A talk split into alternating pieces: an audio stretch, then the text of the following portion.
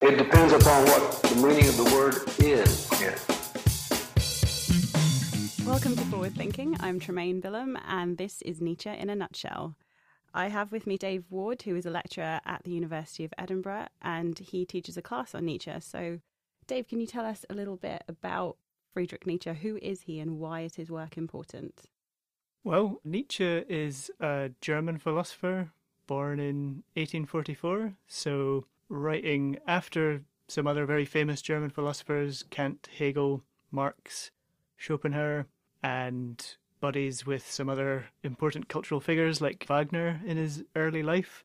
Why is he important? Well, one reason why he's really important is that his work has been like very influential to basically all the major schools of philosophy who've come after him. So the sort of philosophy that tends to get taught in most British and American universities is often known as analytic philosophy. For a long time, that tradition kind of ignored Nietzsche's work, but over the past 20, 30 years or so, his work's really been rediscovered by that tradition. People are trying to recognize all kinds of ways in which Nietzsche's insights map onto things that people are really actively interested in and researching today. There's another main philosophical tradition that sometimes gets called continental philosophy, which is a strand of basically European and European influenced thought that is the kind of philosophy that you'd usually study if you were um, studying philosophy in France or, or Germany. And Nietzsche has always been like a really central figure for that philosophical movement.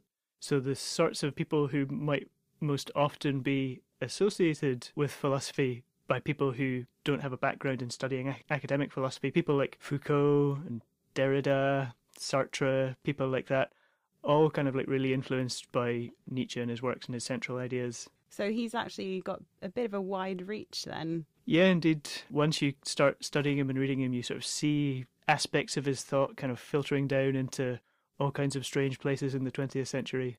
So if I was just, well, I am just any old person off the street, why should I care? How how would Nietzsche's work influence my daily life? Like, how should it influence my daily life? Yeah, excellent question. I think the main thing that Nietzsche wants to get people to realize. I mean, it's a tricky question because one of the reasons why Nietzsche is such an appealing philosopher to a lot of people is that he writes in a way that sort of resists easy interpretation and kind of invites multiple different interpretations. So anything that I say about Nietzsche, pretty much in this podcast, is going to be controversial, and there are going to be a lot of well informed readers of Nietzsche who think exactly the opposite. But I think the single most idea that Nietzsche would want people to take from his work is this idea of like considering what values you have and how they shape your life and thinking about where those values come from and whether or not they're really the right values for you. So that's to kind of put Nietzsche's message in a very simplified form, but he's kind of written hundreds and hundreds, hundreds and hundreds and hundreds of pages, and I think you can read a lot of his work through the lens of trying to kind of get people to ask that central question about themselves and trying to give people ideas about why it's such an important question and how they can answer it. Thank you. So, of all Nietzsche's works, which would you say is actually your favourite or the one that you know the best? And what can you tell us about it? Well, probably my the one that is both my favourite and the one that I know the best is late period work called The Genealogy of Morality. And what happens in that book is probably the most famous and the most widely read, I would say, of Nietzsche's books, perhaps apart from Thus Spake Zarathustra. But what happens in the genealogy of morality is Nietzsche basically tries to give what looks like a historical summary of how we arrived in the 19th century when he was writing, but looks like a lot of what he says applies to the 20th century and the present as well. How we arrived at the ways of valuing things and thinking about ourselves that we have today. So, in very brief and contentious outline, the story looks like it's something like we adopted these kind of Judeo Christian forms of morality as a result of various historical forces that it looks like Nietzsche is describing in, in the early parts of the book. And then in the later parts of the book, it looks like he's saying that somehow those ways of valuing and thinking about ourselves have started to undermine themselves and have started to reveal internal tensions within themselves that Nietzsche wants to suggest are resulting in a lot of the problems that we kind of face in, in modern life. Just one of those would be, for example, a kind of sense of vague alienation or the or nihilism or the fact that there aren't really any values to be found in life. So this is one of the axes along which interpreters of Nietzsche differ, whether or not we should read him as a philosopher who just is a nihilist, who's kind of really telling us that, look, now that we've unmasked the Judeo Christian values that are guiding our thought for what they are, that makes us realize that there just aren't any objective values to be found. But other people think that it's very important to read Nietzsche as a philosopher who has some positive messages for us. So in a lot of things that Nietzsche writes, it looks like he's both aware of this possibility of nihilism and really adamantly opposed to it. So the other way of reading Nietzsche is thinking he's not just telling us about this nihilistic diagnosis of contemporary society, he's actually giving us some suggestions about what we can do to recognize where that danger of nihilism is coming from and how to move beyond it. So you've talked about Judeo Christian values. Can you just explain what that term actually means? Well, the simplest answer is that they're just the values and suggestions for how to live your life that you get out of the Bible. So think of the Ten Commandments and think in the most general terms about this idea that the right way of answering the question, what should I do? How should I live my life? is consulting some independent external authority that doesn't have anything essentially to do with you and your life. Okay. So when Nietzsche is trying to argue that Judeo Christian morality is problematic in these deep philosophical ways. It's this idea of being uncritically and dogmatically guided by some external authority whose interests might be completely independent of and alien from yours that he really has in his sights. So, speaking of Judeo Christian values, one of his most famous quotes, because I did a little bit of reading, was God is dead. Now, that sounds to me pretty anti Christian, and I feel like a lot of people would agree with that. What do you have to say about that? Well, there are a lot of ways in which Nietzsche is undeniably opposed to lots and lots of aspects of what he calls Christian or Judeo Christian morality.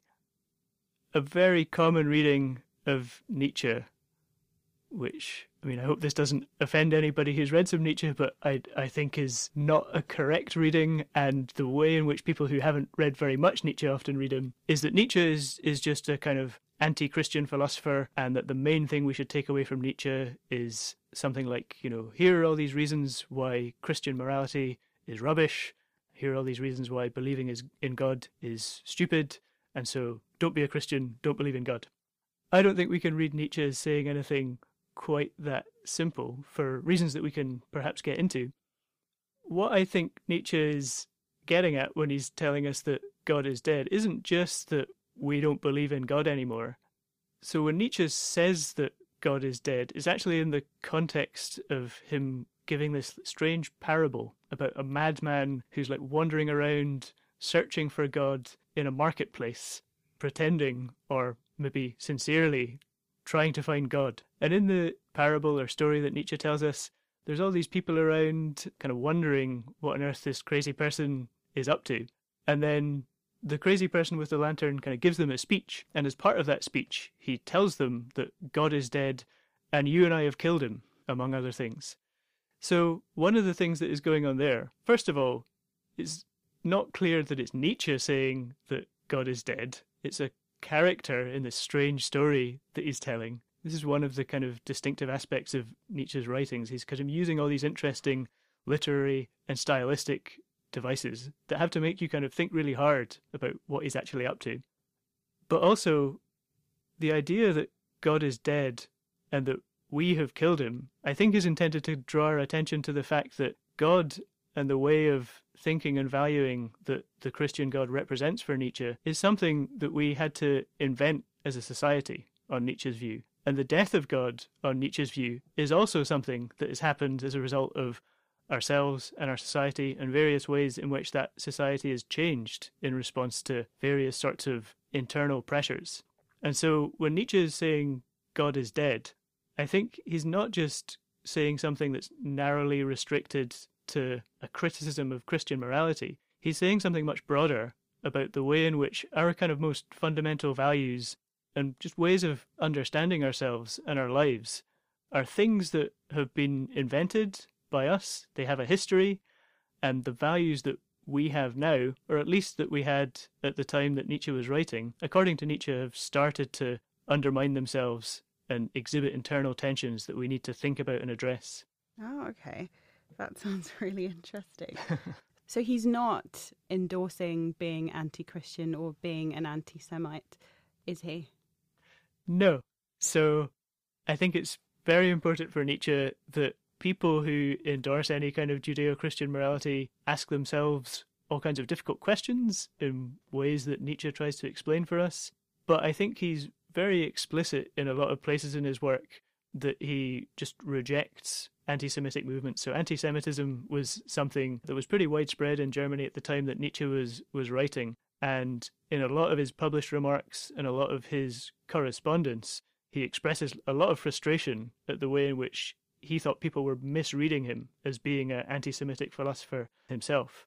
So the thing that Nietzsche wants to set against his critique of Judeo Christian values is this point that Judeo Christian values for Nietzsche are completely central to his way of understanding himself and thinking about himself, and according to Nietzsche, just all of modern Europe's ways of thinking about and understanding ourselves. So even though Nietzsche thinks that Judeo Christian morality kind of raises important and difficult questions about itself, it's not like Nietzsche thinks that it's something that we can just straightforwardly get rid of or dispose of. Because if Nietzsche's right, then it's something that is really deeply and fundamentally central to who we are and how we understand ourselves in the first place. How would you respond to neo Nazis and members of the alt right who have actually used some of this work to justify their discriminatory beliefs? I mean, I guess I would respond to them directly by just suggesting that they should go and read some more Nietzsche and read it more carefully. Um, so I think it's undeniable that there are lots of things about Judeo Christian morality that Nietzsche is deeply suspicious of and probably even opposed to.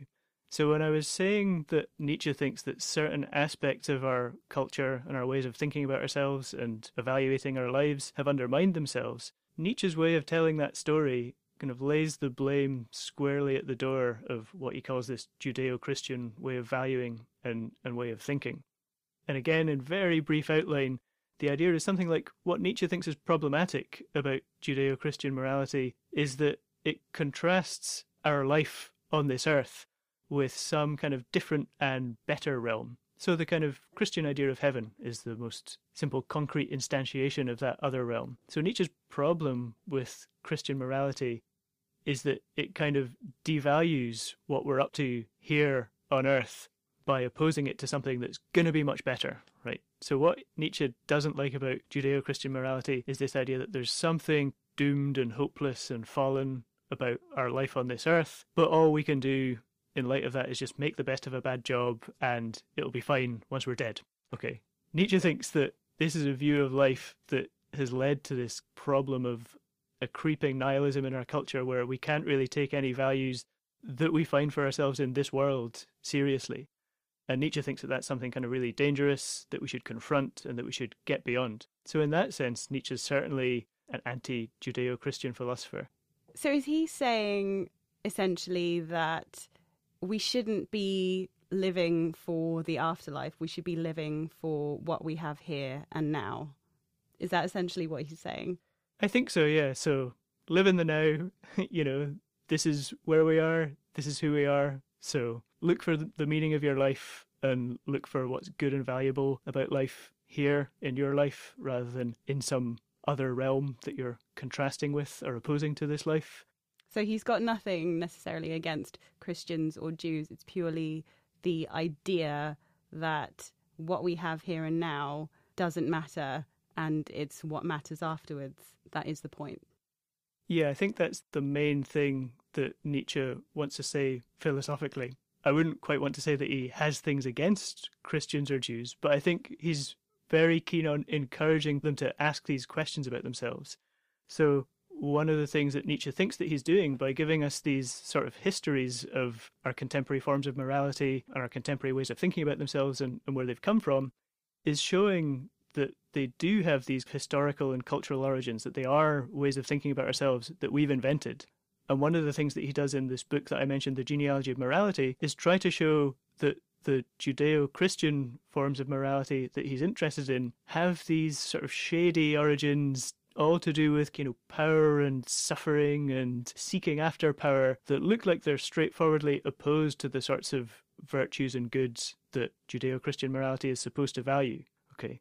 And so if you read Nietzsche's books and if, if you buy into that diagnosis, and you started from the point where you were somebody who endorsed these Judeo Christian values, then what that raises for you is the possibility that there might be something essentially sort of hypocritical or self deceived about yourself. And so I think the message that Nietzsche has to people who buy into a Judeo Christian form of morality isn't straightforwardly that you should abandon that form of morality, it's stupid, it's doomed, and you're a bad person.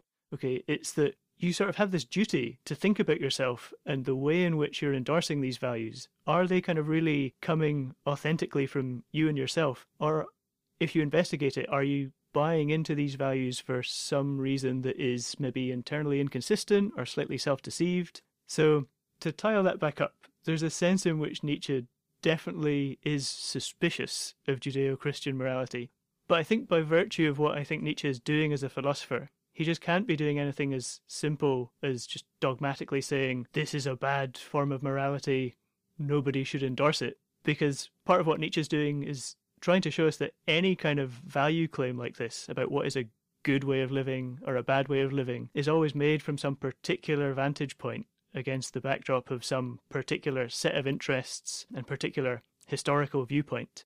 So Nietzsche doesn't really have any place where he could stand, as it were, and objectively say, you know, don't do this, do this. So I think all we can really consistently read him as doing is recommending people to take a good hard look at themselves and the way in which they live their lives and value what they value. So there's no right or wrong answer. There's just the idea that you should question everything. Yeah, that's a very popular way of reading what Nietzsche has to say to us. An alternative way is to say, maybe we don't have to get rid of the idea of right or wrong answers completely, but if we take what Nietzsche is saying seriously, we have to rethink what rightness and wrongness mean. Oh, okay. So, against the sort of way of thinking and valuing that Nietzsche is trying to criticize, there's a very easy answer to what's right and wrong. For example, if you endorse a Judeo Christian morality, you just kind of need to know what God says and what God thinks, and that if what you're doing and what you're thinking corresponds to that way of thinking about things, then you're getting it right. The whole idea of our minds corresponding to a way that the world is in itself is bound up with this quasi religious way of thinking. So, this is one of the reasons why Nietzsche has become an important philosopher to so many traditions. So, one of the interesting things that Nietzsche is up to is trying to show us that this project of criticizing certain moral systems and certain social and political systems is bound up with the process of criticizing and evaluating various philosophical systems. So, in this case, the very philosophical idea that there's some objective standard that we can apply to determine whether or not we're getting things right in our thinking and valuing. Okay, and finally, I think we've touched on this already, but if you could pick one quote or simply one aspect of Nietzsche's work to live by, what would it be and why? Well, I think it has to be something like the theme that I've been most insistently trying to harp on already, right? This idea that just in virtue of where we are as a species and as a culture, Nietzsche thinks that we just have this duty to take a good long hard look at ourselves and think about the way in which we live our lives and what we value. And try and think about whether those values are really coming sort of authentically from us, as it were, and whether they're somehow might be hypocritical or self deceived or problematic in some other way once we take a good look at them. So, just to come back to you know, Nietzsche's attitudes to Jews and Christians and things. Because of the way that I read Nietzsche, I think that Nietzsche has to say that if a Jewish person or a Christian person or somebody with any kind of evaluative system pretty much does that, right, takes a good hard look at themselves and authentically comes to think, yeah, you know, I, I completely understand where my way of looking at the world comes from and where my way of living my life comes from. I understand that it has this particular history. Maybe I even understand that it has certain contradictions and tensions like buried within it, but I'm still happy with it. It's still my way of living and it's still what I want to do. I think Nietzsche just has to say, well, good for you. I'm happy for you. Okay. So, what I don't think we can take from Nietzsche is any sort of concrete do's and don'ts about how to live your life apart from just think about it. Try and be undogmatic and clear headed and think about it creatively and deeply and sympathetically in the way that Nietzsche has tried to do himself. Thank you very much for taking the time to speak to us. This has been Dave Ward, I've been Tremaine Billam, and this is Nietzsche in a nutshell. If you want to know more about the topics discussed in this podcast, follow the links on the Forward Thinking blog at forwardthinking.ppls.ed.ac.uk. Subscribe to our podcast on iTunes for more research, news, and views from philosophy, psychology, and language sciences here at the University of Edinburgh. It depends upon what the meaning of the word is. Yes.